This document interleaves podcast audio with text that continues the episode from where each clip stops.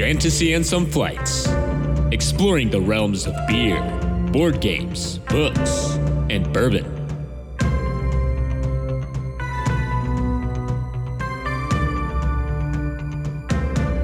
Welcome to another episode of the Fantasy and Some Flights podcast. I'm Nelson, I'm Dalton. and tonight we have a special guest with us, my wife, Smalls. How are you doing, Smalls? Good.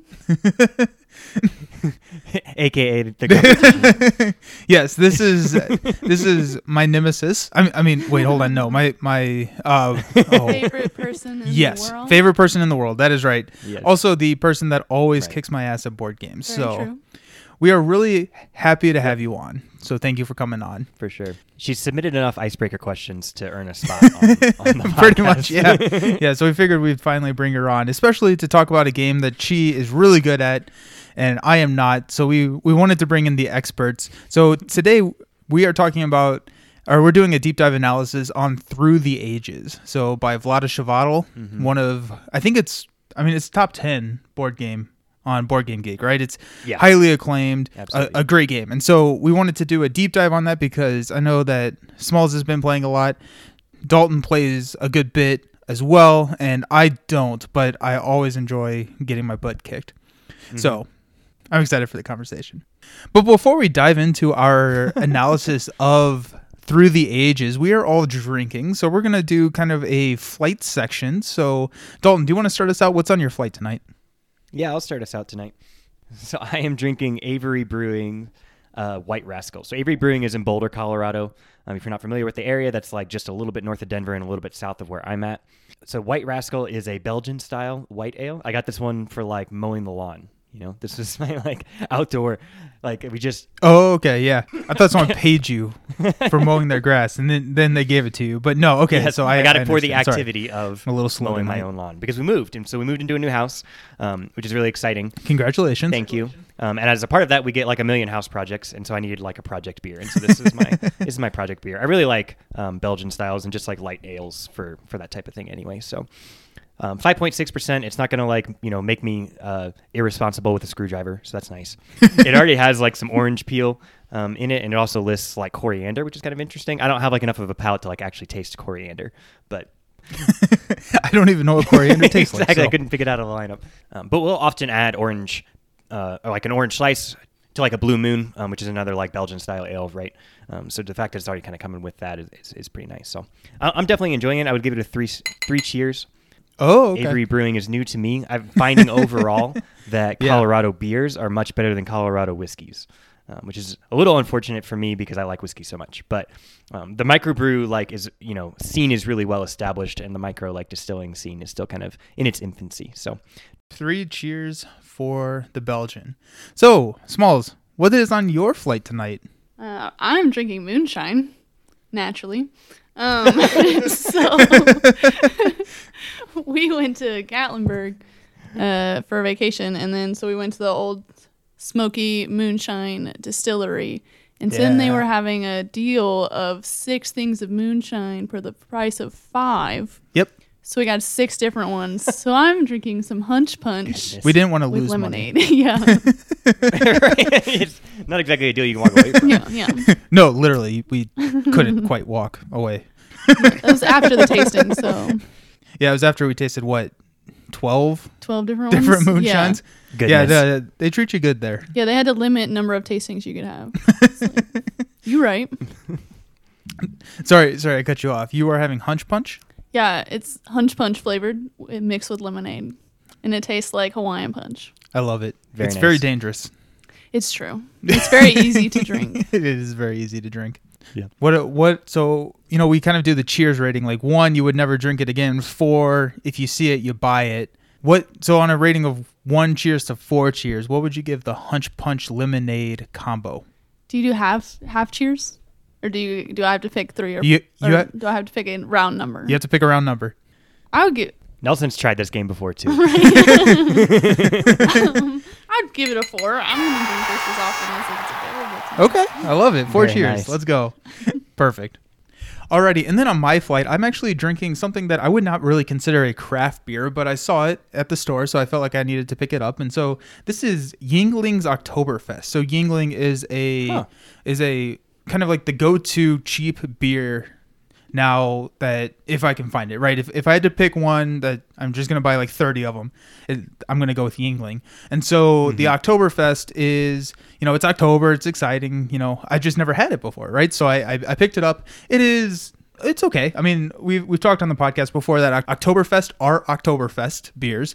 There's nothing super Right. special about them. You could probably mix them all together, and they're probably going to taste just about the same.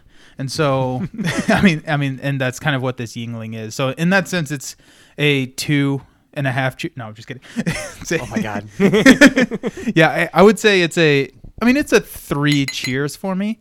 Um, I mean, the price point was pretty good. I think it was like it was right around. It was a little bit over a dollar a beer. okay. You know, cheaper than like a lot of the craft beers, and so, I mean, I'm not tasting way higher quality out of the ones that you're spending more money on for an Oktoberfest. So this Yuengling Oktoberfest is, you know, it's good. It's good. I would pick it up if it's October. If it's March, I would not pick it up. I, I would be concerned about that actually. But outside of that, it- you know, it's it's a one cheers in March and a three cheers in October.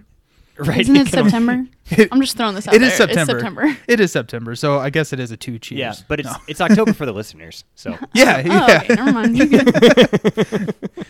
So instead of like our, our normal table section, what we're gonna do is we're going to put Smalls on the hot seat, and we're gonna see we're gonna ask her a couple of questions, which we did.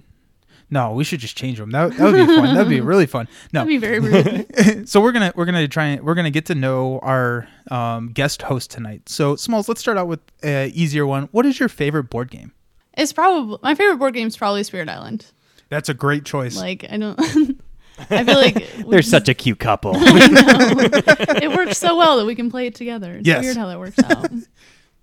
but yeah, I just there's so much replayability, literally always. yeah. Do you have a favorite spirit to play as?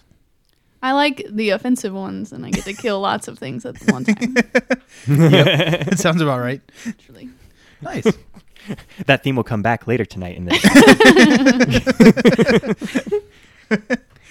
you think Yeah. Spirit Island has like your guys' most like playtime, like as a couple? Um, I mean, because Nelson has like you know Marvel Champions will throw things um, off. this but stupid stuff.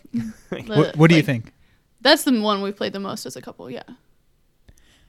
Terra, what are you thinking? Terraforming Mars? No, I think it's the crew. Oh yeah, the crew might. oh, okay, yeah. That's addictive. Yeah, I Like- I think the crew is our besides Marvel Champions like my most played time wise. So if you are if you're counting games that we play with other people, I think it would be the crew. If it's just games that the two of us play, then it would definitely be Spirit Island. Yeah. Terraforming Mars may be up there, but that was way before I started tracking. And all of those games start to run together. Yeah, it's falling off our radar. Awesome. I I I love that choice, obviously. so, and I'm and I think I'm really glad that you like that choice too, because it means that I get to play it. So, yeah, that works out really well for you. yeah, it really does. Alrighty, so moving into the other half of our kind of world, what is your favorite book?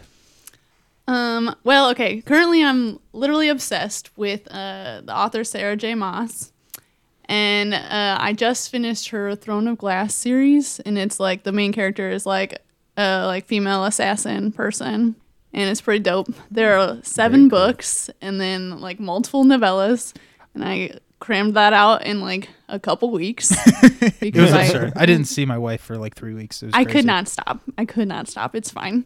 I do not have a problem. So, Dalton, I did buy the first Throne of Glass novel f- on Audible. So, Oh, sweet. I, was about to ask on, that. I plan on listening to the f- through the first one. Do it. Yeah, so that was highly encouraged, borderline threatening from Smalls. I don't know if it was borderline. That's fair. It was definitely it threatening. It was pretty close. Yeah. Divorce was thrown out there. I mean, but that's often. So like, no, I'm excited to read that though because I'm uh, I'm working my way through Dune. We have a Dune episode coming up. Yeah. um, a Dune analysis episode coming up, and so I'm like working my way through rereading that, um, and then I was kind of I don't know scoping out what could what could come next after that. So that if you've already bought it, especially, it's like well, okay, Might as well, right? might as well. This is a freebie. So yeah, I'm looking forward to that. Cool. Yeah. Then there's only if we like it, there's only six more to buy. plus So- novellas. plus novellas. So Get it pumped. Yeah. All I'm saying, Dalton, is that this is yet another excuse to or to push off the reading of Wheel of Time. So Yeah, exactly. Exactly. at some point, also, um, you will read it. also the last like I think, I think I'm right in saying this. The last, okay, the last seven book series that I completed was terrible. Was- Well, I'm, at, no one said you didn't have loyalty. right, exactly. It was the um. What you gave it the old college try? Is that what- Um, this is the Unwanteds, um, which is actually the one that was like recommended by Eric Lang. Okay, uh, yeah. who- that we that we or that I read, and then I said don't read this because it's um, bad. But uh, I'm also like five books into. I need to pick up the Witcher series again, which I believe is a seven book series. And so, if if this one, if you're, you know, what, what's the name of the series again? Throne of Glass. If the Witcher series doesn't do it, then the Throne of Glass series might do it for me. So, There's a lot of like comparisons of the main character to Jack Sparrow in like Pirates of the Caribbean. Ooh, like that's the very kind of energy that she gives Okay. off. Yeah. I love that. Yeah, there's like loads of memes that it's just like Jack Sparrow saying something but her name over it. Awesome. Yeah. I'm excited to check that one out. Alrighty. And we didn't prepare you for this one, but I, I just thought about it. What what what is your favorite drink? just in general in life. Yeah. Alcoholic, of course. Any pink wine? I don't know. Like Okay. any, Classy. I have I have an irrational thought that if wine is pink, then it's probably delicious. And so anytime um, I'm just like, yeah, is it pink? I want that one. I feel like that's probably a fair judgment call. Right? It seems reasonable. Yeah. it's made Nice. to be tasty. yeah. awesome. We got Spirit Island, Throne of Glass, and Pink Wine. That's my wife right there. Yep. So, In a nutshell. In a nutshell. in a nutshell. Alrighty, so let's move into the main topic of tonight, which is the discussion about Vlada Chvátil's Through the Ages, a new story of civilization. So this game was published in 2015, and it's a rework or a, a revamp 2.0 of a game that was published in 2006 by Vlada Chvátil called Through the Ages, a story of civilization. So I'm guessing what happened is that he put that down as a working title and forgot to change it before they sent it to the publisher. So right. but it's a super important distinction. You really need to get the new in there. Yes. and so they changed the box art, so that's helpful. They did change the box art, and it confused me for the longest time. I, I did not realize that there were two different games. I'm actually not sure what the difference is. Do you know anything about that, Dalton? I've never played it. No, I assume it's just like a I got rebalancing. I, I have no idea. That, that that's kind of what I'm guessing as well. Anyways, we're talking about the new story of civilization, the one that's ranked nine on BGG. So it's top ten. It's been up there for a long time. Um, Yeah, I think it peaked at like two or something like that. Yeah. like it, it it got really high at one point. And I mean, there's a reason for that. All of that being said, it is a heavy game. So on Board Game Geek, it weights out at a 4.41 out of 5. So this is, I think, the second heaviest game in our collection, with the first one being on Mars. So hmm. 4.41 out of 5. And that is mainly because it is a sandbox civilization game. So, Dalton, do you want to give us a kind of brief overview of what you are doing in Through the Ages? Yeah, sure. And I, I would also comment that the reason that the complexity is so high is strictly because of happy faces and how they work. I'm still not sure what th- those are. Right. the- Sometimes the I know way that people it are mad at me, and then I lose the game. I, the way that they work is that the app does it for you. yeah. um, but yeah, through the age, if you played any of um, Sid Meier's Civilization games, this is themed for that. Sid Meier's actually like a leader in the game, right? So the I, the IP for that was kind of given to Vlada for this game. So it feels very similar. It is a 4X game. Um, I think it's like one of the only 4X games that we've talked about that is like not a dude, dudes on a map game. So that's kind of fun. Yeah. It has an exterminate portion, right? It does meet that for 4X, um, but there's not like you know fighting over a map or whatever involved in it. But at the start of the game, you're in, you know, whatever it calls it, ancient times or something like that. Age of Antiquity, I think, is, is maybe the name of it. And you're starting, and you're, you know, you can recruit leaders like Moses or whatever, and you're, you know, you have basic like bronze working, and you have all your little workers, um, and they can make, you know, food, they can make resources to build things, um, they can make science, um, they can make culture, and they can make happy faces for you, um, or they can be turned into like strength for military and stuff. And then the point of the game is you're kind of like researching things from a common river over the course of the game. You, you pull these cards down, right? And you can research them, and that allows you to build like more complicated types of buildings. This is kind of simulating like the advance of technology. And then you can use your food to get more people. You can use your resources to build those people into things. And then your point of your game is to try and score culture. Culture can be scored directly or at the end of the game. Um, there will be like some bonuses that the players actually get to decide, which is one of the fun mechanics of the game. Um, just kind of based on like your position at the end of the game. So, are you the strongest player? Do you have the most technology? Do you have the most food production? Do you, you know, things like that winning scores for this game get like super confusing, right? Like they have this really wide range um, because one thing that, and I'm sure this will come up a lot in conversation. Um, one thing that will really impact the score is like how aggressive are the players being to each other. If the players are like investing a lot of resources in their militaries to like grow their militaries and beat each other up, um, then they're going to have comparatively lower generally culture scores at the end of the game. Um, if the players are kind of staying out of each other's ways, um, then at the then they're you know investing all of their resources in engine building, and at the end of the game, they can have these really crazy scores. Um, so it's hard at the start of the game to feel like you know how am I doing like relative to the other players, even though it's being tracked like right in front of you. There's like a score tracker right in the middle of the board. Um, it can sometimes be really hard to tell, even very late in the game, like who's going to end up winning. Yeah, one of the things that I have come across in my plays is that you really kind of have to play the player, right? You cannot necessarily go into a game of Through the Ages with a strategy saying, hey, like, this is what I'm going to do this game. It's very much a, oh, shoot, I see that Smalls is building up military. If I don't start building up my military to react, then I need to, like, I'm going to, I'm to get beat up on. I'm going to lose the game. Yeah. I'm gonna um, plan to die like that. right. And so it there's a lot of kind of looking over the table. Oh, what what's going on over there? What are we doing over here? And so it's it's very reading the table, what's going on, and it's unless every single player is playing siloed, you cannot really play a solitaire game. Do you disagree with that? Uh I always play like a solitaire, except for seeing if someone is strong, and then I'm like, I just want to be a little less strong than them, so they don't attack me, and then I can continue to do what I want.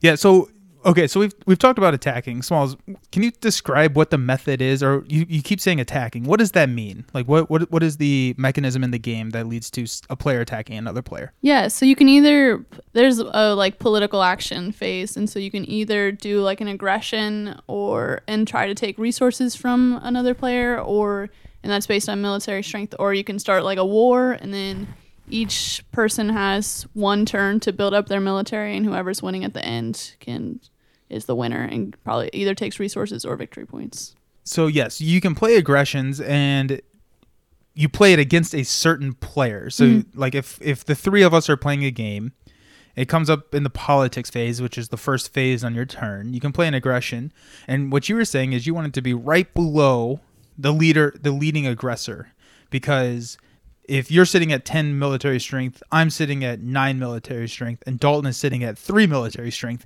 it's more advantageous for you to attack Dalton than it is me. Yeah. I think this is a good place to go first because like the you know the point of these analyses is like how do we win the game, right? Like for a for a novice player trying to play at like an intermediate level kind of is is where we generally try and scope these um, episodes. Um, and military it's it's it's just a really big part of the strategy of the game. And so I think this is a really good place to start. Um, and Smalls is right. I would agree that being last can be extremely punishing, like very quickly, almost out of nowhere. Yeah. Um, like you can be in a position where you are last and like it goes around and you're like totally fine like oh nobody's really building up and then everybody builds up a couple and you're like oh this maybe is kind of a problem and then all of a sudden like people play multiple aggressions on you right and one thing in, that the game allows you to do is if you are below in strength right you can use some of your political cards to try and uh, like defend yourself, you know, so you can basically make up the difference in strength against an aggression um, by like discarding political cards from your hand, and that usually works like once, right?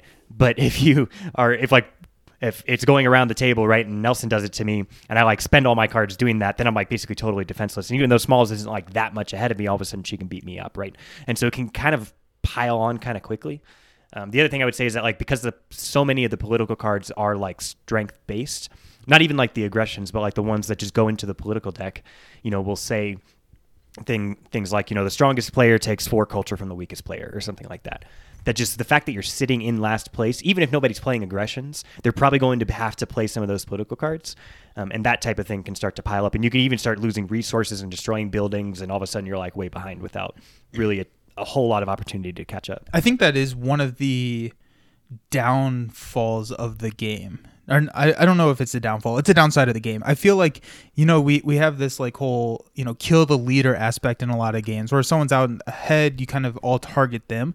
Whereas I feel like this is almost the opposite problem, where if someone's already losing, it's really easy to pile onto them and just beat them into the ground. I, I feel like you have to almost go into this game understanding that that's probably going to happen to at least one of the players at the table and it feels a lot better when everyone understands that it's a game because it can be a very brutal game and feelings can get hurt depending on, on uh, i- i- if that's not uh, established beforehand especially because it can be a four six hour long game in person right Yeah. I feel like that really depends on if there's new players or not. Like if everyone knows what's happening, then everyone can keep up. But then if there's like when the three of us played and Dalton and I knew exactly that we needed to have military and you did not. Like and so then yeah, you got beat up on a little bit. Yeah, that our the last game we we played a three player game. The last game I knew in age one, so you play age A, one, two, and three. I knew in age one that I had lost the game because it kind of is a very like you can just get so far behind, and like you were saying, you steal resources, and so not only is that putting you forward if you're the aggressor it's also taking away from your opponents and so it's kind of like it's a swing of points or it's a swing of resources and so that can be huge and i, I want to reiterate a point dalton that you just said is that the cards and this is a trap that i have fallen into before where i was like okay i have these cards um, my military strength is lower than my opponent's. However, I have these cards to make up the difference, so I will be fine. And that is not the case. That will save you from one aggression. And I think mm-hmm. that that is something very important to remember as, as you're playing this game is that the cards will save you from from one aggression, and they are not they're they're not always staying around because once you play the card, they get discarded, and then you're vulnerable again. And so that that's just something to keep in mind that I have fallen into the trap of before. The other thing that can happen then is okay, so let's say you like even in just like a one on one game, right? Like say you defend yourself against like my aggression, and so you discard like all these political cards. You're like, oh crap, like I need to build back up so like that doesn't happen again, right? Um, well, what happens is you, is you end up spending your military actions to like build military units, right? And oftentimes that will take so many of your military actions that you actually won't draw more political cards, right? So you, then on my second aggression, if you're not because like because you draw up to three political cards if you have up to three political actions left at the end of your turn like even if i'm just beating you by like one strength or something on an aggression it might go through just because you don't have you didn't draw any more cards right? Um, and so because i think in my like early games i thought to myself i don't need military actions like unless i'm pursuing a military strategy. And I think really, in order to be effective at the game, you need to be pursuing like three to five military actions, like getting into age two, especially, um, because you need to have like room to spend one or two on like an aggression or on building some military units and still be able to draw three political cards every time. And by military actions, you mean like physical, like you have civil actions and you have military actions. So you Right. mean like actually having like four to five red dots on the app. Yeah. Okay. Yeah, red dots on the app. Yeah. yeah. So that I can use like two of them to do things and still draw three political cards, especially because like towards the end of the game, um, when you get into age three, it becomes even more important because you need to be kind of like searching the deck for the types of like scoring political cards that will benefit you the most. Right. So if you're only drawing like one or two political cards in age three, like you're really hurting yourself. Cool. Okay. So already learning stuff. There you go. okay. So we we we're kind of talking about the politics phase, which is the first thing that happens, and we're playing aggressions and beating up on our friends. what other things can you find in the politics deck, or what what other things can you do in the politics phase other than play aggressions? I want I want to kind of talk about this because if you're not playing aggression, you're doing something else, and so I I, I want to kind of balance that out because there is an option. You don't just have to beat up on me the entire game. Um, so, Smalls, what are what are some of the other things that you can do with your politics action? Yeah, so you can either play like an aggression or war, or the other thing is adding a. You can add a card to the politics deck, and so those are anytime a card gets added to the deck, one another one gets drawn that was previously played. So, and and there are things like like was mentioned earlier. So, the strongest player gains four victory points. The weakest player loses. Um, they can be something that's beneficial for everyone. It can be everyone produces food It can be literally anything like that. But so, but and then also if you add a card to that deck, then you get victory points depending on what age you're in. So either you can attack someone or you can get a free victory point or up to three. Yeah, and I think the there's a couple good things there. First of all, the like the warm and fuzzy ones, the ones that like benefit everyone, um, those can be really tempting to play. Um, and that's one of the main times that I will like look across the board and see like what positions are people in. Like if I play the one that, you know, I'm like, oh, I really need like resources, and then I play the one that like allows everyone to produce resources. It's like that's that's fine. Maybe I do need resources, but it's a really like resource scarce game. Like everyone always needs resources all the time yes. right? So I really need to be sure that not only is it benefiting me, but probably that I'm actually one of the people who produces the most resources, right? Because if I'm like bottom of the stack and then I play that, like I just benefited all my opponents a whole bunch. Like I really didn't help myself out all that much. Yeah, it's very much a game of what is my net gain, not what is my Yeah. gain. Okay, so those that's everything that we can do in the political action, right?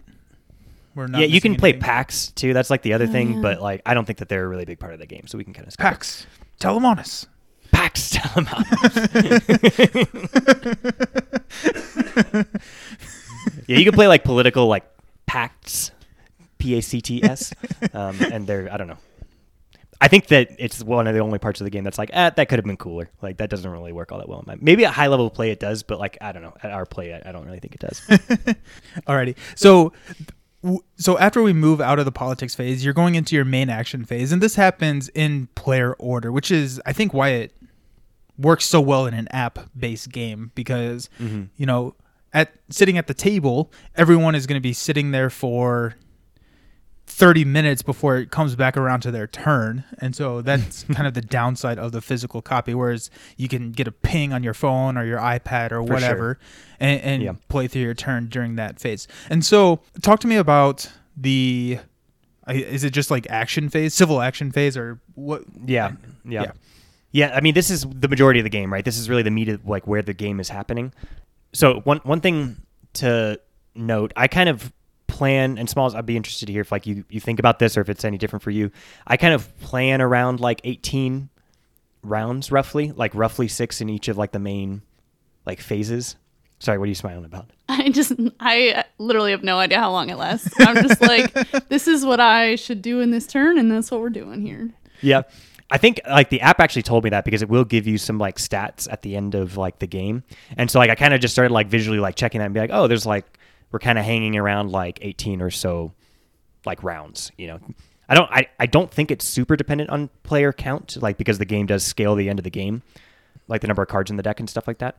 And just how fastly they discard and everything like that. So it does I believe kind of hang around that. Um, but it can kind of help you for the most part. It gets like towards the end of the game. It can help when you're making decisions on like how many you know victory points per turn is this thing going to give me versus this other thing. So 18 actions, and on your actions you have s- 18 turns. Yeah. 18, 18 turns. I'm sorry. Yeah, 18 turns rounds, and on your turn you're doing civil actions. So Smalls, can you talk me through a couple of the options you have to use your white dots on the app? Yeah, so those, like, in general, you can use your workers to either create, mostly create resources. Um, so you'll put them in to create more food, to create more materials, more science, or victory points, are essentially, or happy faces. Uh, yes. Don't forget about the happy faces. They get angry. They're very important. Um, and s- essentially, you are placing them into buildings to um, to have them produce more things. Um, other things you can do instead, of not with your workers, you can take cards from the river, or you can play cards from your hands using the science that you've built up. So what are some of the cards that you can take from the river? Um, so those will be like different buildings that you can have. Um, there'll be different governments. So the number of like people you can have in each type of building is dependent on your government size, and that also determines your number of actions, both civil and military. And then you can take the yellow cards, which are li- essentially like make everything else easier ish.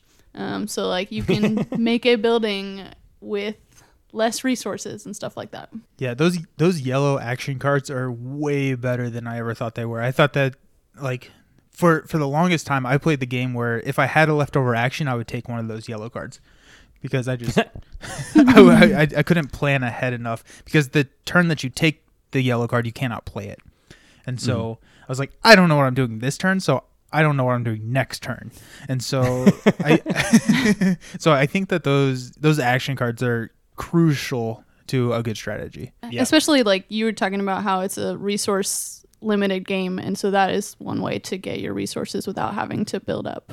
when you're playing this game, like it always feels like you're behind. Like even if you're winning, like you always feel like you're behind somewhere. You know, like and and so first of all, if, Yes. if you're a new player, just understand that that's natural. Like you're always going to feel like you don't have enough of something. Um, and like just the pacing of the game, like the way it works out, like if you are perfectly balanced, like you're not, you're actually behind on everything or something like, you know, like you're always behind Yep. somewhere. It's almost impossible not to be. And I think this is a good place to like go into that a little bit because Oh, yeah, there's good. kind of yeah, there's kind of like a couple different types of resources, and Smalls just listed like a couple of them. One of them is like literally like resources, like which is like your money in the game. So like that's a bit of a confusing term, but actions are definitely a resource, right? Food is your other resource. That's like how you make workers. Um, you can kind of consider like your food and your workers kind of actually a similar resource. Also because you can add workers to your pool, so then like you know, workers could be this other entire resource. One of like the most devastating wars is war on territory, where you can steal like workers from another player's pool. Like so, if you manage Oh. to steal like four workers, like like the actual yellow dots, and they move from another player's play area into yours, it's like it's devastating. Like there's it, it like you know if they're like happy faces aren't ready for it or whatever, like all of a sudden they have to make like three workers, and it's like this is impossible. So they just have to destroy their build. It's just, it's bad. Like it's really mean. Oh, and so the, but the reason I thought of all this again, you're always always is going to feel like you're behind somewhere, but generally the other like flip side of that is you're kind of normally ahead somewhere too. Like you have more of something than you really need. So like you're accumulating food over time, for instance, or you're accumulating resources over time. You have more happy faces than is, than you really need. And then one of them is you might just have too many actions, right? And so the yellow cards give you a way to convert that excess of resource, like the X source act of your actions back into like usable resources right so you can say or you can look at the board and say like i'm i'm really slow in like my my technology or my science production right um, so i'm going to grab the ones that like it's going to say like develop a technology and then score three science or something like that so it's going to reclaim that for me it's going to cost me one action to like draft the card or maybe more if you pick it from higher up um, but because I have more actions than I really need right now, I'm going to use that to like kind of cover this other weakness that is my science production's too low or something like that, right? I guess science that's another resource that I didn't list yet. So let, let's just lay out all of the kind of resources in this game because there, there are a lot of them. So you have civil actions, military actions, military score. I, I think that's a utilization of a worker. I, I kind of picture that as a resource, or at least it's a it's a lost. I'll give it to you. Yeah, yeah. It's a it's at least a sunk cost, like you're saying. it's a sunk cost, right? Um, you have just like kind of your ore production uh, money, Yep. food, science, and then victory points And happy faces. and happy faces. See, I Don't always forget the the happy you faces. keep saying I don't keep forgetting to about the happy faces, and that's my downfall. that's the only reason I lose games. That now that I'm That's it. That's, That's the it. one. Yep. right. So, um, and and we kind of talked about it already on the podcast, where it's you kind of have to balance all of these resources, but not too balanced. Is there any of them that you can straight up ignore? No. I was I've tried. No. I feel like every time every time I forget about one, then I'm just like, "Oh, frick. Like now I need Yeah. that and I can't do anything else until I get food." Like Yeah. Right. Okay. Yeah, there's none of them I would say that you can ig- entirely ignore. There are there are some that you can cautiously be low in, right? Um, food production can be one of them. I would say, like food production and happy faces can go hand in hand. The way to like deal with that is to have more tech, right? So if you have a lot of tech, then you can basically your workers can do a lot, right? They're they're on high value buildings, and so because of that, you need fewer of them, right? The flip side of that is if you have a lot of food and you have a lot of happy faces, you maybe don't need as much tech because you can just kind of flood your buildings with a bunch of like low level guys, right? It's kind of a strategy. It can work. Gotcha. So so food and tech seem to be kind of if you're going heavy into one, you probably want to spend your resources elsewhere, not necessarily pump up the other one. Yeah, So, sometimes within reason. yeah, yeah. Like we said, I think military could be another one. Like you can choose to be at the bottom. You just have to make that choice very carefully. um, and the last one I would say would be probably culture production. You can choose specifically early in the game. You can choose to be pretty low in culture production. If you're complementing that with like a high military and you're like beating up on your opponents, and if you have like the right, you know, draws and political cards late in the game, so you get these really high bonuses, or maybe you complete really powerful age three wonders, right, that score you like a lot of points at one time. Um, I think you can come back from a culture deficit easier than you can come back from like a technology or a resource production deficit. Okay, so if I'm going into age three and I have a way lower culture production, that's not necessarily a indication that I'm losing the game. I mean, like obviously, if you guys are at like 150, I'm at zero. It, it's going to be a tough hill to climb. But Right. if, if everyone's at plus 15, I'm at plus six. That doesn't necessarily mean I've lost the game. Yeah, I would say you're not out of the running yet. Yeah, because on- you have know, so many other mechanisms or levers to pull to get victory points in the third age. Right. Yeah. Assuming that you know you are also like higher in technology and culture. Yeah, And, yeah. You know what I mean? Like you have you're above them in other areas. Yeah, I think you'll be able to leverage that to at least make a run for it. Yeah, you can't just be bad. You, you can't be the worst in everything and expect to win the game. That's right. Alrighty, Yeah, so the game doesn't have a lot of like catch up mechanisms. Like we said, that's kind of No. a that's kind of a downside maybe. Um, but it's just like you know it punishes poor play, like it, and it rewards good play. Yeah, I, I, I totally agree with that. So we, we've talked about there's not really anything that you can ignore. Smalls, do you think that there is anything that you need to focus on and that it, it's almost impossible to beat a lower or like a, a lower production in this? You need to focus in food or you need to produ- focus on happy faces. Is there something that you have to focus in? Honestly, I think it changes throughout the game. Okay. Like at the beginning, you don't need as much food because Mm-hmm. you're it doesn't cost as much food to get new workers. But then like later, then when you ignore it, then later on it comes back up. But you need you need the resources like the coal or whatever it is to build your building so that you can actually do things later. Like so, and then then later on you're just like, well, I want to pay for this really expensive government, so I need a bunch of science tech, like that kind of thing. So it kind of changes throughout the game, if that makes sense. Yeah, no, that that makes a lot of sense and just not something that I've really thought of before. I was like, last time I didn't have enough food, so now this time I'm not going to make that mistake again. I'm going to get Moses and then I'm going to produce a lot of food and then you lose by a lot. So so that that's kind of that that's really interesting. So you're saying lower food pr- and this is all relative, right? Lower food in the early game when you kind of and then you want to ramp that up more so because workers cost more to enlist later on in the game. And obviously this is all kind of this can be changed because if you grab like the ocean liner, then you don't necessarily need food production because that just gives you a free population every turn. So there there are a couple of different things and there are a couple of tactical decisions you can make throughout the game to change what you need to be doing. So that's interesting. I would say it's a bit of a function of like the cards that you get dealt, right? Like everyone's starting position is the same in the game, but you're going to have like leaders that come up. You're going to have like certain technology cards that come at the right time. And like you said, you might get a wonder that comes through that is going to make things, you know, significantly cheaper or significantly easier um, to go one way versus the other. Like if I get a really early if I get really early access to a lot of food, and then let's say I get like St. Peter's Basilica comes my way or something like that, um, that's the one that it's a wonder that you build it and it has a happy face, and it says that every Nice. other thing that makes you a happy face gives you an additional happy face, right? Okay. And so it's going to like make it really simple to just like fill out your happy faces. Well, now I'm feeling like okay, maybe now I'm in a strategy where I can make a lot of workers. Like, how am I going to leverage that? Like military can be one way to do that um, because I can build like cheap military and then I can like send it to like conquer the you know we didn't talk in the political age we didn't talk too much about like colonizing um, but that's a um, that's a really food heavy like undertaking. You know what I mean? Like it doesn't it doesn't cost a ton of resources it costs a lot of like food you know because you're send you're basically sending your population away and that like destroys them. And so having like cheap military can be like one way to like kind of take advantage of of that easier than like other players can um, just like as an example right? Um, the other way to think of it is like okay if i don't have that like if i'm just getting really early access to a bunch of maybe resources right? So i have like this over overflux of resources like how do i leverage that if i also don't have food?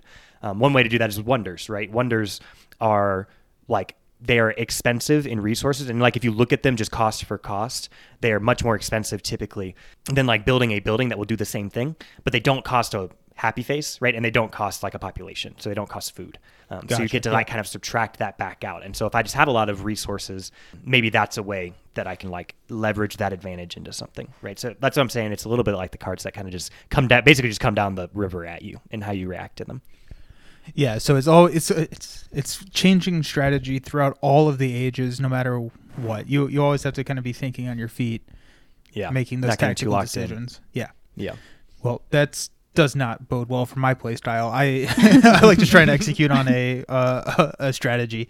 Okay, so so that's that's interesting. Oh no, I was just gonna say every time I've tried to do a strategy, it never works out. Like Okay. I forget about it about three turns in because those Yeah. cards did not come up. And and like honestly, that that's a really good statement. That's a that's a really good thing for people to keep in mind that they can't necessarily go into it thinking that they're I'm going to play the game this way, and it's a very reactive game. A very what is my net gain here by playing these cards, and then what can I flex into or out of in order to optimize my resources. Um, yeah, definitely. yeah, that's really definitely. And- interesting. overall, just as a, as a note on that, overall actions will let you be more flexible in strategy in general, right? Um, because like again, if I don't have enough food, um, and so I'm struggling on like food, I can like destroy a building and recreate it in an, as another building, right? But that costs an action. I have to take a civil action to destroy the building, and then a, another civil action to build the next one. Right. Or like having more actions again lets me like claim cards from higher up in the river, right? Because they, they're more expensive the farther away they are. Most people will try to avoid like the level threes. But if you just have like a, a shit ton of like you built Republic or something like that that gave you like seven civil actions, Right. like Yeah, you can do that, right? You can pick stuff from the top and like you're probably not losing all that much on a given turn. Um, and then sim- a- again, like if if I know that I want to have like a military heavy strategy, I'm going to need the military actions because I need to be drawing multiple political cards in order to draw the aggressions that I need, in order to draw the tactics that I need. We didn't talk too much about tactics yet, but like the mil- the red political cards that allow you Right, that give you yep. extra strength just for the combinations of units that you have. Super important to have like the right tactic if you're going to pursue a military strategy. But in order to do that, you need military actions, right? So if you're finding yourself like really that you have a strategy that you want to pursue and you're not finding the cards that you need for it, actions are kind of the way to like try and fix that. That would be the first thing to try and do. Yeah, and kind of going back to our other discussion, I feel like actions are hard to ignore. Like that that's one of Yeah. them that you probably want to be pushing and uh, trying to get more of. I mean, you can obviously have too many actions, but it's really hard to go through age three with four actions. Yeah, I, I think that's literally, losing. I literally just in my last game, I like that I was just playing right before this was like I had four actions like the whole time because I picked. I think it's theocracy. I'm not sure. And like it was like, but it gives me a victory point, and I only had four actions like the whole time, and it did not go well. right. In a highly tactical game, having more flexibility is always a good thing. It's Yeah, for sure. It's one of the things that makes like constitutional monarchy like so hard to ignore because it's just like the perfect. It feels like the perfect balance of like six political act or six civil actions and four military actions. Just like feels right, um, and it makes it really hard to like do any other government in my mind. Like when you get like more experience at the game, you can like balance it out with like you know the the like special technologies, the blue ones, right? You can you can pick up extra civil or military actions wherever you need.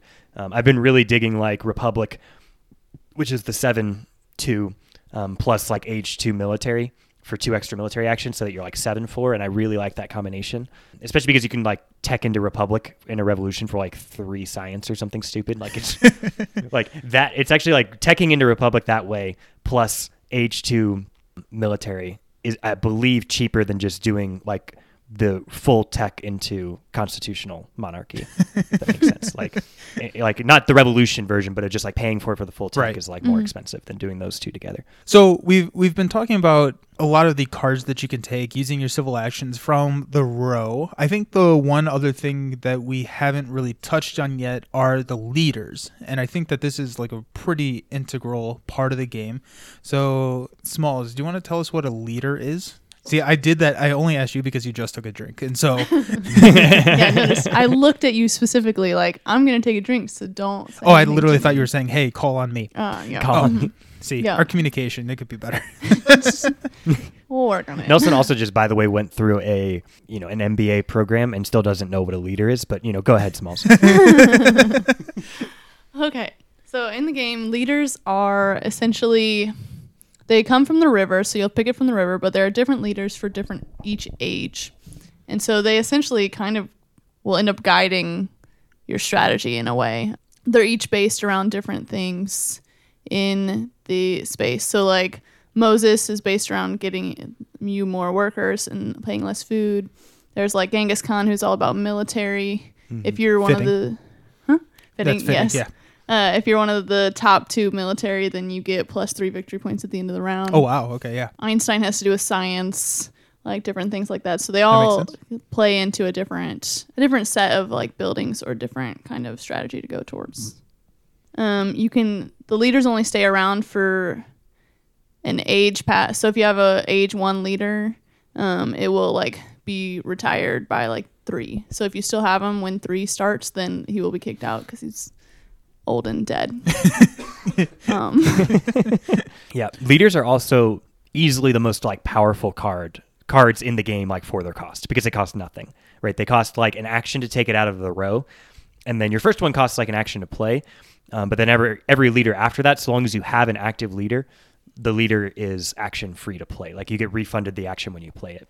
And so like because of that, you can compare like you brought up Moses. Um, Moses says you pay like one less food every time you want to like make a worker.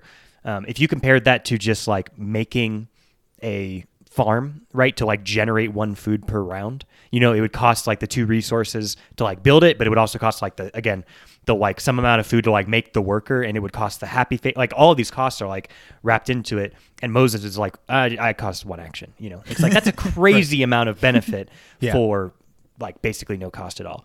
To the point where I think it's basically necessary. I don't know that like taking an age A leader is like 100% necessary. It's still like pretty good thing to do.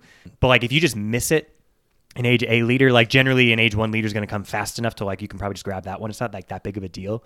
Um, but having a leader basically at all times during the game i- is pretty critical, I think, to doing well. and also making sure that they don't die because Yeah. you're, you're losing an action you're losing that flexibility Mm-hmm. you're losing just more do you typically build are you are you searching for a leader that fits your current strategy or are you kind of morphing your strategy around your a leader that comes up I yeah, my I think the problem is the word strategy in this, in that I usually wing it, and so um, it's a, if there is a cheap leader and I'm like ah you work, then I'm gonna take it. But like I have like favorites. Like in general, I really I I like Genghis Khan. Like not because I want to be the strongest military, because but because I get three victory points every time, and then like that gives me an incentive to be in the top two okay and yeah still stay close to my other person. But yeah, sometimes it's just based on what I need at the time. And I'm like, ah, you will fit this perfectly, kind of thing. Okay. Usually I'm not like scoping out which one I want because, yeah, in general, I don't usually take cards that it costs because there's the different areas of the river. It's like it either costs one action, two actions, or three actions. And I very, very rarely will take like a three and like slightly rarely will take a two. Okay. But, like if it's in the ones, then I usually that's, that's you, you're a that's what very happens. tactical player Yes. yes. you see the options that are available to you and make the best of that situation Alrighty, what about you, Dalton? Do you uh, do you build a strategy around, or do you find a leader that fits your current strategy? Yeah, I think I'm generally looking for a leader with like what I'm either like that either fixes a problem that I have, you know, or like Okay, helps yeah. take advantage of like somewhere where I'm already strong. And so like Genghis Khan, like uh, Smalls brought up, I think is a really fun leader because he like allows you to build military for cheap, and then he rewards you for being like in the middle of the pack to, or towards the top. He allows you to divert resources away from military by like you don't have to like necessarily like draft a cavalry card because he will allow you to take advantage of tactics as if you have cavalry for just having infantry, right? That's kind of like Gotcha. the special Okay. thing that he does. And so like that's kind of like if you're taking him, then it's like, okay, well, I better not have a cavalry card or I'm like just I'm losing advantage of this benefit, right? You also need to kind of recognize that like later in the game, you may like be stuck with only infantry and you haven't really invested in like the infrastructure of your military, right?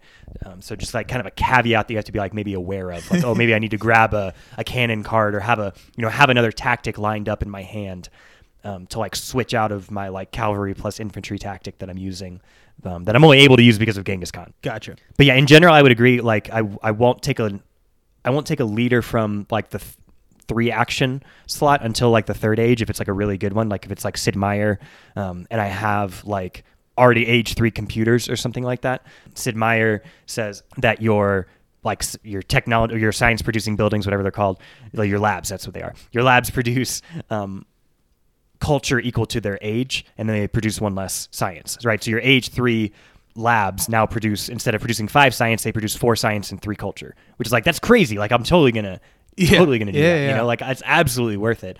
And if I'm like if I'm gearing up towards that and I already have like the science card or something like that and I see that and especially if there's somebody else that has you know that I think might take it by the time it comes back around to me then yeah I'll, I'll reach out there and grab it um, because it's such an amazing benefit um, but I have to kind of already be geared up towards that strategy right like I wouldn't take it if I'm like not already gearing in, into science that wouldn't make sense You're, you're not going to hate draft Sid Meier, it's- Right. be- Because you can get a, it's again your net benefit, right? So you're taking Yeah. away from me, who has a huge lead in science, but also another Bill Gates, or that's probably a bad example, but a, another leader can help you better than you know just hate drafting that from me.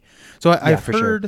Genghis Khan and Sid Meier's Smalls. Are there any other leaders that you particularly like, or you you enjoy picking more so than others? I in general I like ones that give culture. In general, just as a thing, like if I'm picking between different buildings or different leaders or something, if they give me like one culture per turn, I'm probably gonna pick it.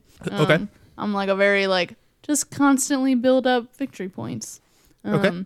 Yeah. So if I if I see James Cook and he uh, and if I have colonies or if I'm like I'll just throw some more colonies over in that political deck so that I can get him to give me some more victory points because he has two victory points for the first colony and then one for each after. Oh, okay, yeah. So he he can rack up some points. Yeah, so if you if you have earned colonies, then like he's a keeper.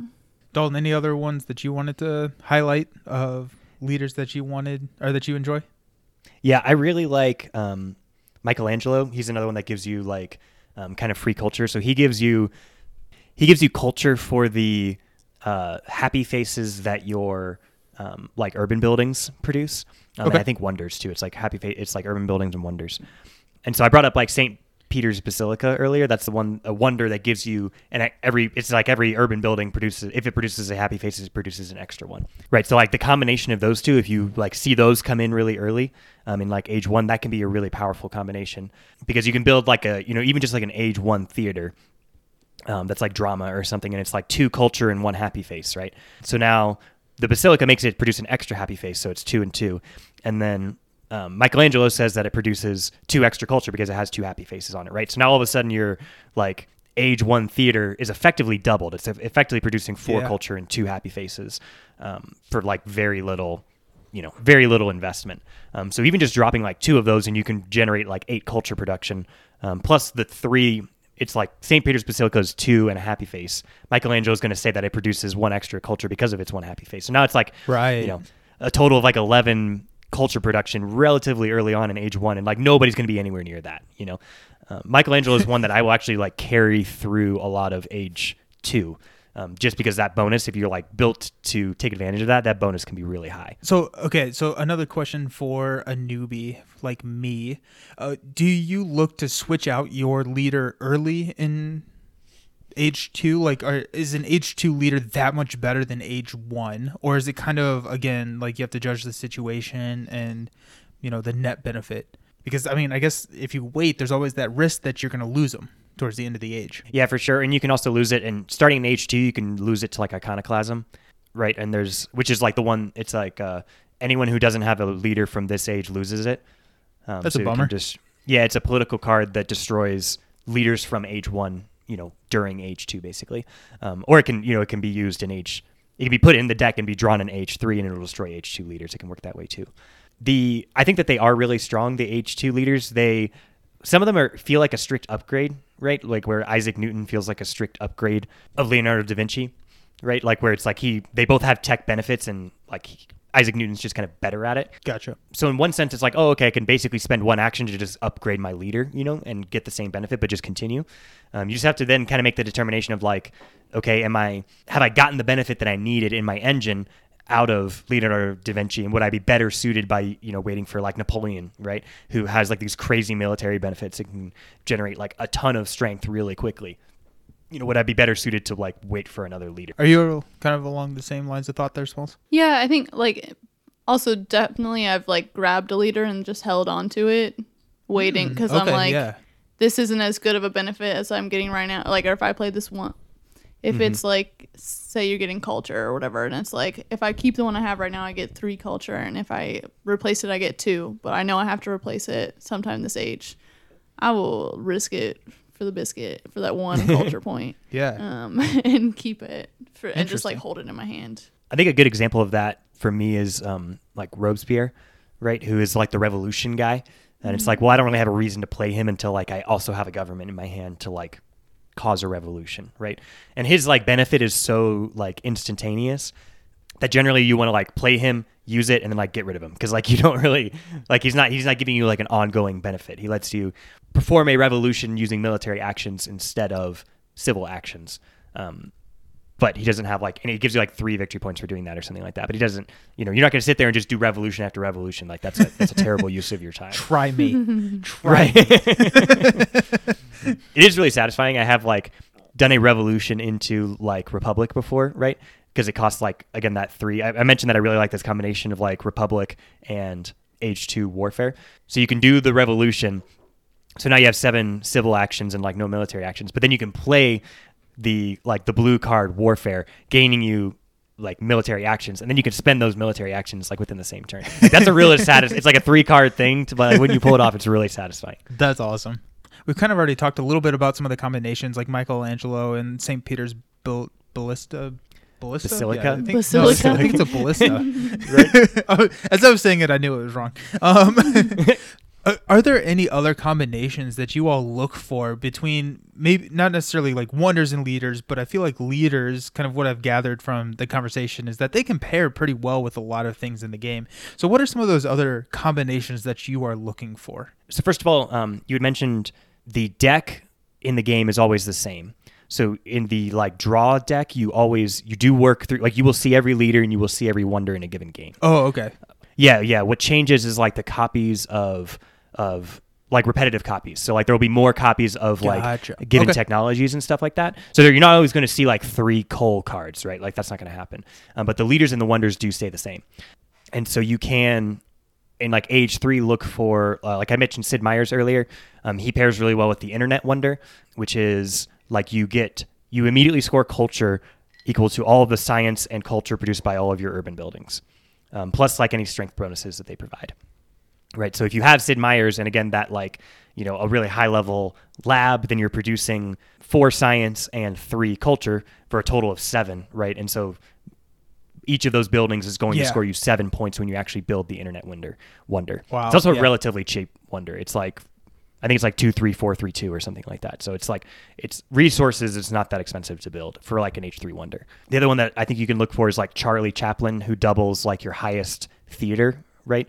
Um, so if like you have movies out, then Charlie Chaplin says that the highest level one produces an extra. It's like having an extra, you know, theater there. Um, so instead of producing four, we would produce eight.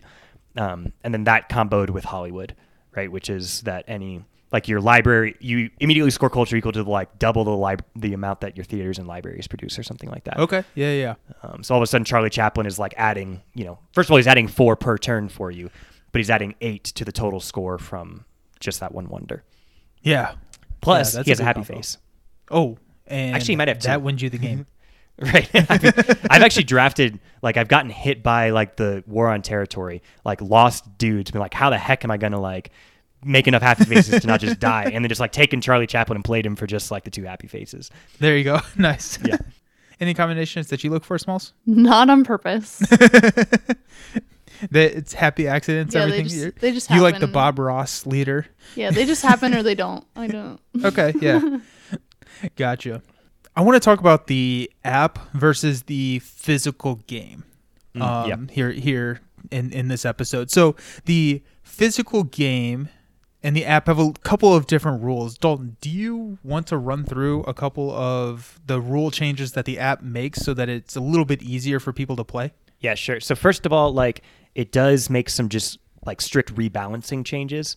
Um, so like some of I think it's like Library of Alexandria and like some of the like wonders just like are actually different, you know, and um and Oh, I didn't most of know that, yeah, you, like if you like just look at the card in the game versus what it does on the app, like it is different.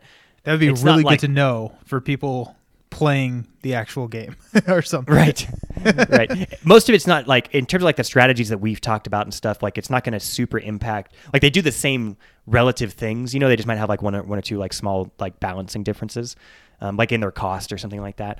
Um, so it does make that. Um, the bigger thing that it does is it just makes it more like um, a you know, it makes it more asynchronous play friendly. So like for instance, when you in the like physical board game, when you bid on a colony, you just like go around the table and people can up the bid until you know some everybody backs out and then that person wins. Um, in like the asynchronous mode, like it it makes everybody make a blind bid just one time, and then you know whoever has the highest one wins, kind of thing. So it, it makes like some small changes. I think for the most part, it does a really good job of keeping the spirit of the rules. It'll just change it so that it's like more friendly to play in like you know an asynchronous mode where like I'm taking my turn and then I pass it and then you take your turn like a day later. Does that change any of the strategy that we have talked about today? I think the only thing that I can think of is bidding. Because I think Yeah. that you can kind of get a feel at the table of what people are willing to risk a bit more than the blind bid. So if you're going around, you know, I'm thinking about my bid. I say I will bid two military for this colony. Smalls immediately says three. Then Dalton has to think about it and bids four. Like I get more information just by understanding how long it takes people, what calculations they're doing to try and figure out what they're going into their strategy with. It actually changes the rule as well, right? So um, if I bid four for the colony, Smalls bids four for the colony, and Dalton bids three, whoever is uh, first in turn order actually wins. Whereas in the uh, physical copy of the game, you would actually have to up the bid, so you can actually win colonies for a little bit cheaper on the app. I was just gonna say, I think it's like, what is your max bid that you would bid on this? Right. Because you don't you don't have to pay what you bid. It's just you pay one more than the last one. That's a good point. That's a good point. Yep. Yeah, you can also like run the bid up on people around the table, right? That's like an actually important strategy. Um, that if somebody like bids one, it's like, well, I don't really want it, but I'm not going to give it to you for one. Right? Like, like, I'm not going to let you do that, you know. And so there, there's like a little bit of that going on, and and there's also some like if you're going back and forth at, at the table, there's a bit of math going on in your head, like, well, if I let him, if I run this up and then I let him take it for like eight. Right, I'm now going to have a lot stronger military, and I'm going before Nelson does. Right, and I can yeah. play this aggression and take advantage of the fact that he like you know kind of misplayed and bid too high in this colony. Um, that's Right. a little harder to like kind of play some of those games in the blind bid. Yeah, that's that's like 3D chess over here. Like Yeah, running up a bid on a colony that you don't even want because you have an aggression that you want to play and they need to sacrifice military units. That's a that's a that's a strategy right there. I love that. I will because of that I will bid higher on colonies if I am sooner in play order. Like strictly because of that. Like I'm not going to bid super high on a colony if I'm like if I'm way back on the table because everybody's going to have a chance to take advantage of the fact that I just lost a bunch of military power. Okay. Yeah, that's that's a really good strategy. That's smart. tip. Yeah, Yeah. I should. I totally do that too. Definitely. My my decision on colony is very one dimensional. It's like, ooh, that looks cool, or nah. okay, so that that's interesting. Any other changes that the app between the app and the uh, the physical copy? I think I'm meaner on the app. you don't have to look someone in the eye. That's right. You don't have to look them in the eye as you like as you play this huge like war or something. I think Smalls has been on the receiving end of that. Yes, yes, I have, and it was very rude. Yeah, it's it's it's easier to declare war on someone twelve states away than it is sitting across the table within swinging distance. Um, right. Can I still sleep in your bed upstairs? Like, will you still feed me dinner, please? Sorry, you need to get out. oh man, that's that that's that's pretty funny. Uh, One thing I don't think was said is the app makes it so much faster. Yeah, uh, definitely. elaborate on that. So why why is it faster on the app versus a physical copy? There's just so much adding of like resource um, production and stuff like that that it does for you instead of you having to do it yourself. Like I think that's a lot of it. Is just like having to in between each turn, like having to up everyone's resource up their counts and move ar- move all the cards and stuff like that. Yeah, th- through the ages does a great job of simulating building a civilization. And what comes with that in a physical copy is it is so tedious to move all of the little cubes, the resources, the workers, the moving the mm-hmm. cards that the app just cleans it up. And so, how long does it take for you all to play a game of Through the Ages on the app? oh man, if I'm playing like against computers, you know, I don't know, 25, 30 minutes, like because the computers move pretty quick most of the time. you know. Yeah. Yeah, I was li- I started like an hour before this, and then I took a call from my sister during that time, and I still finished by the time we got here. So here we are. And I, I think that I have not played a physical copy of Through the Ages in less than four hours. Right. So I mean, like we, we talked a little bit about it in our virtual episode, but I mean, like when an app can take time off, that's always a good thing. And Through the Ages takes literally hours off of the gameplay. Yeah, so for sure. Huge point.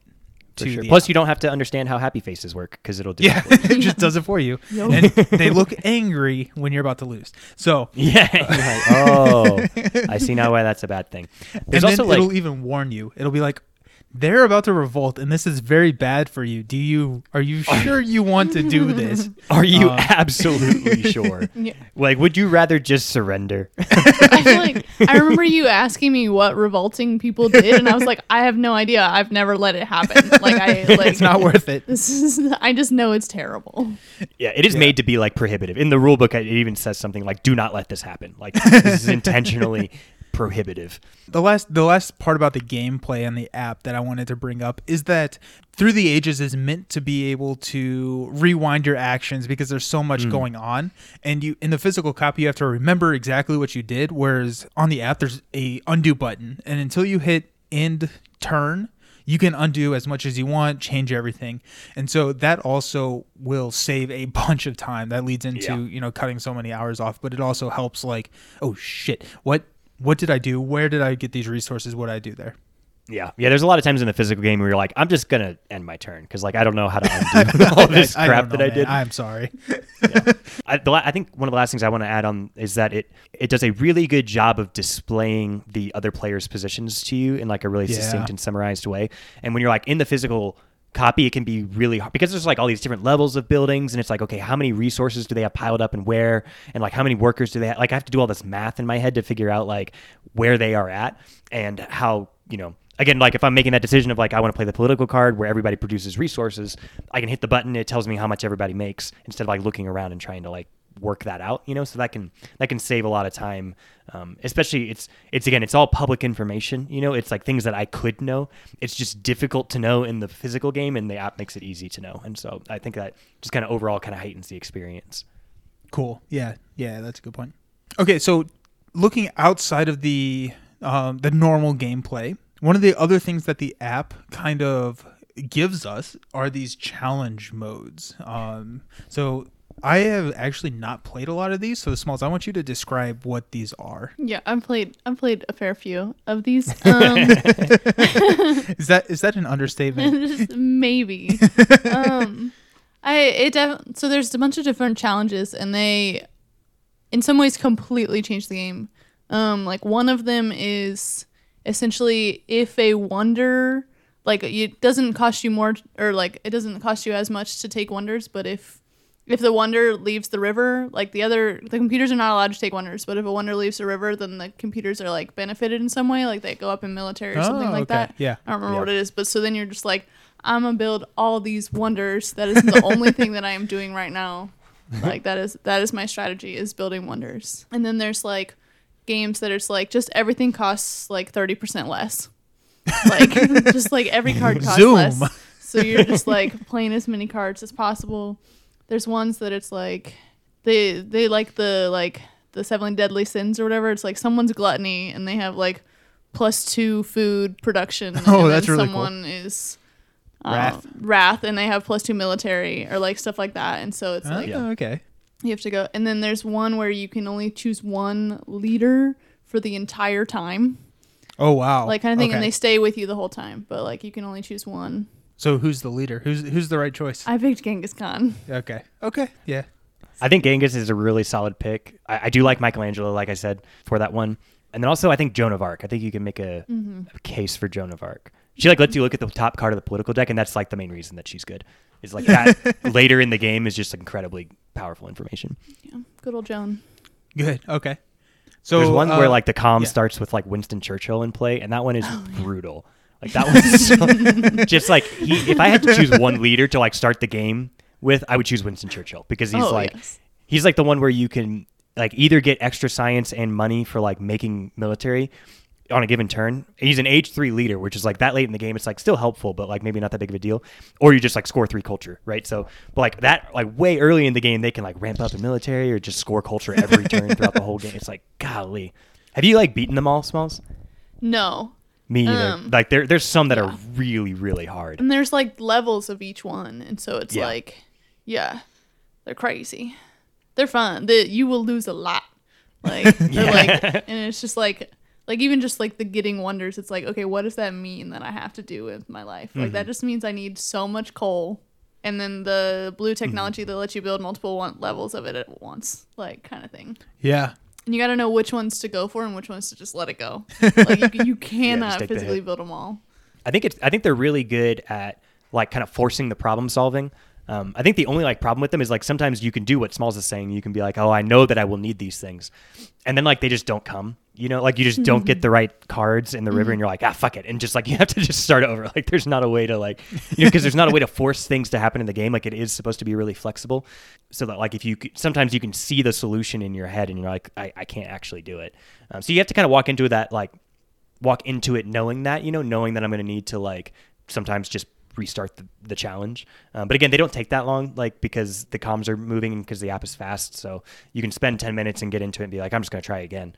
But I think as a like new player, they do a really good job of like forcing you to like practice okay if i have either this advantage or disadvantage right? Where like small said things are 30% cheaper. That kind of simulates you just have a lot of money right? Like how would you take advantage of that in like an actual game? Um, or like if if you know there's this disadvantage where you know my play the uh, the, the computer has like more military strength than me. I'm just always behind in military strength. Like how do I how do I survive that and overcome that challenge? You know, like it gives you it kind of forces you into practicing that, um, and it can it can really up your game just like trying to get as far as you can in all the challenges. So so you recommend for a newer player to play the challenges, or are they kind of more for an advanced player? Do you think? I mean, the first challenge is like beat an easy AI, you know, and like the later That's the one I'm challenges. stuck on. Like one of the later challenges is um, there are no like it's it's something like there are no wars and aggressions, um, but there are four times as many like strength related events. So the things that are like Oh, you know you damn. lose like uh, yeah exactly like you lose. The strongest player gets four, you know, like we said, the strongest player gets four victory points. The weakest player loses four, or the weakest player loses a loses a population, or you know, like just bad things happening if you're weak. Um, and then it starts all your opponents at plus four strength. And it's like, well, fuck, like Uh oh. age one, like you might max out at like seven or eight strength, right? Like that's a really good position in like age one. Yeah. Maybe like ten or eleven or twelve, and like they're at they're just four up on you. It's like holy cow, Wow. that's so tough, you know. So I think you'll in, if if you're starting as an advanced player, you might have to like quickly play through some of the easy ones, but they will very quickly start to challenge you in a in a pretty rewarding way. cool. Do you uh do you all have a favorite challenge that you've played? Yeah, so there are two that come to mind to me. Like there's one that adds in every age it adds a yellow like a copy of every yellow card, which just has like the effect of making the game longer. Um, and then Okay, it yeah, starts yeah. your opponents at a high like it gives them like a head start so that like the highest level of it they start at like 180 culture. Um, They and you have to, start like- at 180 culture. Yeah, and they're three it's three hard AIs and they start at 180 culture and you have to overtake them. Oof. The, I've like wow. almost I score 180. I like scored within like four points and lost it. Oh, was, like, that's- so. That's almost like worse than getting blown out by 100. exactly. It's like, dang, I was so close. The other one I really like is it zeroes out your culture production. So it says you produce no culture, and then in age three, all of the like culture political events produce four times as much culture. Oh, okay. So that one's Wow. really fun because you can kind of ignore Yeah. culture production, and it's just like build the best mm-hmm. engine you can, and then at the end of the game, like see how much. You know, you score like 120 points on like just random political events. Yeah. At the end of the How game. It's you cra- it gets pretty capitalize on your crazy. engine? Yeah, cool. exactly. So that one's kind of fun. Yeah, that that actually sounds like one that I would really enjoy. I think I would like that one a lot. Yeah, ignore the culture. Just make your engine. Yeah. Get rewarded. What about you, Smalls? Yeah. That one is not good for me because I'm always like, I want culture every time. Like, it was, yeah. I think Genghis Khan still scores. I'd have to check. I don't remember explicitly, but I think I think Mm. Yeah, that it's matters. like I think he bypasses the rule. it's like that matters to me. I still, I just like, I like the wonders one. Yeah. Just okay. what That I said mo- mostly because I just never really focus on wonders. In general, that's not a main thing for me. But so then it like forces you to do it. Okay. Cool. How many are there? There's nine different like sets, and then they have most all of them have at least like three difficulty ratings. Okay. So yeah, there's a there's a good amount of them Yeah. available to you. Cool. Yeah, for sure. All right, so last last thing I wanted to ask just before we like wrap up.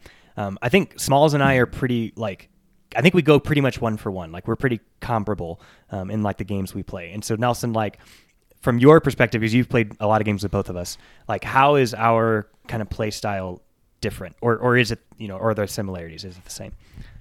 We uh, we haven't played actually that many games, the three of us, but I think that we have played m- or that I have played more games like one on one with each of you. And what I what I will say is that I think that Dalton, you're more aggressive. Like when when I play one on one with Smalls, we like just straight up ignore military pretty much, and it's like it's just like it just So turns true. it into an engine builder, and let's just see how we can optimize what we're doing. We're you know we're on different sides of the world. We're not gonna fight. Um, whereas Dalton, I actually have to like worry about that with you. Um, but it's kind of this unwritten rule uh, between Smalls and myself that we're not going to build up military. With the the three of us, I think that Dalton, you do a better job of figuring out what the net score is going to be, and so you'll take a. I think that you will take a action that will score you less victory points, but score you more victory points overall in comparison mm. to everyone else. Whereas Smalls likes to try and optimize what's the best thing that she can do to get her score higher. And so Oh, if yeah. it's plus 20 points for Smalls, but it leaves 15 points on the table for Dalton, um, she'll take that score or she'll take that move, but Dalton will take the 15 points if Smalls then gets zero. So Gotcha. I, I think that that is another difference in your two play style. That's But- interesting. and then and then like the the last point that I would make is that I think that Smalls does a better job of building her engine throughout the game.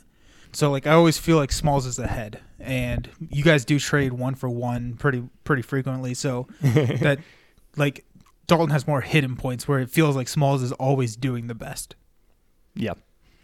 Yeah, I would agree uh, specifically with like that that last point. Um, that especially going like into age three, I don't always have like an engine like where I want it, and then like I look over and it's like, dang, like I really wish I had a Smalls' engine. You know, like, just and, and like kind of across the board. I think part of that is because you're right. Like I'm generally investing more into like military stuff, and so like if the flip side of that is that Smalls has more and not military stuff, right? Yep. So she like as a as a trade off is going to have a better engine. Um, but also, I think in general, you're. I think you make wiser decisions, Smalls, in like. Um, I find myself, for instance, like I will get sometimes like levels, like level one, two, three in like in resource production or something, right? And I think that that's inefficient. You know, um, I think you would want to go like one and three, or like just 2 and just do two, something like that. And I think you're really good at identifying that. And I like sometimes am wasteful in like the technologies that I kind of recruited through the game. I feel like you are more long term thinking, usually. And I'm like, what is the best thing to do in this moment right now? Yeah. And so I'm going to choose whatever feels right right now, whether or not it fully goes into what I should be doing. And that that totally bleeds into other games as well, right? Like Oh, yeah. like the ga- Dalton's favorite game Smalls hates because they're high strategy, right? No. so Yeah, so can't do that. I, I can totally I can totally see that um, in this game where it benefits both tactical and strategic players. So For sure. it's, it's kind of a it's a fun crossover. Yeah, it is. Yeah, so th- this has been a really interesting and fun uh, talk for at least me. I hope it was for you as well. um, but, absolutely. but I enjoyed kind of seeing both sides of your strategy and how you play this game, um, and, and and kind of get you know the expert opinions. I I don't know if you all are experts because the, this is a lifestyle game for a lot of people, right? Like people will only play this game and are very very good at it. But I do think that you all are both very strong players. So it, it's been really fun and interesting to hear your uh, your um, advice going going into the game. So um, just to kind of wrap up, I'm going to let you all know where to find us. You can find us on Instagram, Discord, um, or YouTube, um, or any of the podcasts. I, I well, I guess if you're listening to the podcast, I don't have to tell you where to find the podcast. I feel like that's kind of redundant. But anyways, uh, but yeah, so your your your best options to find us are going to be on Instagram or the Discord. Um, if you go to our website, which is uh, fantasyandsomeflights.com, all of those links are going to be up in the top right corner. Or if you check the um, notes for the show description. There are going to be links in that description. So come hang out with us. Come talk to us. Come um, play some through the ages with us. We're continually adding and playing games through our Discord, and so this is one that I've been wanting to try and set up a couple of games because they're so asynchronous. You don't necessarily have to play these on a monthly game night, so we can For sure. we can play a game through the Discord. And if you're interested in that, come kick our ass. Let's go. Uh, Uh, try me. me. Let's go. oh, the uh, the gloves have been dropped. That's right. oh man, I love it. Alrighty. So yeah, so come hang out with us. We'd love to play and talk with you. If nothing else, this has been a great discussion, and I'm really glad that you all were here for it. Uh, Absolutely. Thank you Thanks for joining, us, Smalls. Ah, You're beat you welcome. to it. Damn. Dalton gets all the points. right. I beat you Yep, at least that on is my how- end. You know, there's lag to account. Yeah. Yeah. You probably beat me on your end, but you know, I'm Yeah. just gonna claim it. That's fair. Alrighty, y'all. Cheers. Cheers. Cheers.